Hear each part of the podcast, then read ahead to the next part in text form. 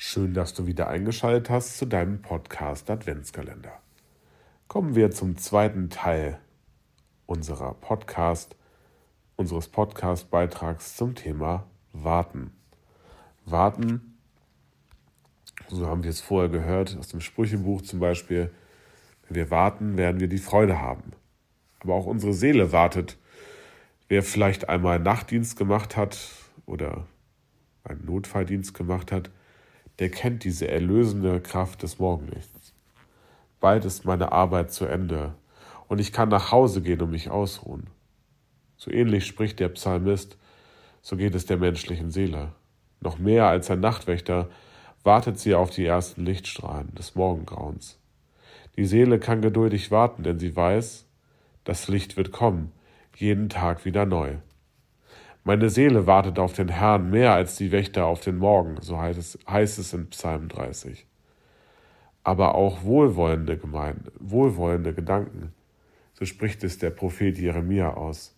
Sie dürfen hoffen auf ein gutes Ende, das nicht nur spirituell gemeint ist, sondern konkret.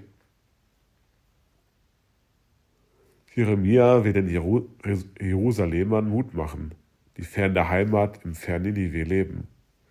Nach 70 Jahren werden sie Gott zurück in die Heimat führen.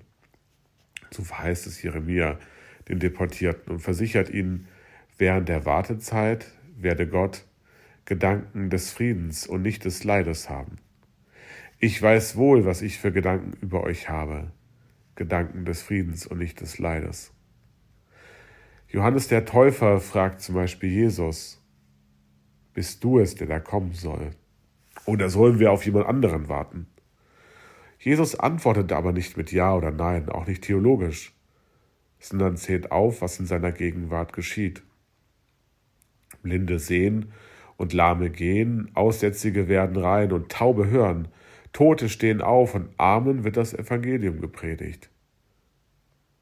Aber wir sollen uns auch in Geduld üben. Der Apostel Paulus hatte ein Problem. Viele Christen warteten darauf, dass Christus bald wiederkommt. Doch die Wiederkunft, die sogenannte Parosie, die blieb aus. Es kam zu einer Parosieverzögerung. Das christliche Leben, so erkannte Paulus, ist eine Wartezeit, bis der Herr wiederkommt.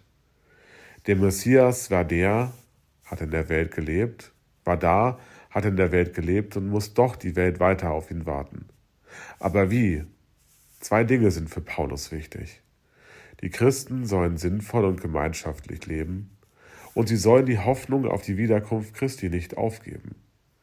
Geduldig ausharren. Wir sind zwar gerettet, doch wir sind in Hoffnung. So heißt es im Römerbrief im achten Kapitel. Wenn wir aber auf das hoffen, was wir nicht sehen, so warten wir darauf in Geduld. Advent heißt warten. Warten wir gemeinsam auf denjenigen, der zu uns kommt, in der Krippe in einem Stall liegend.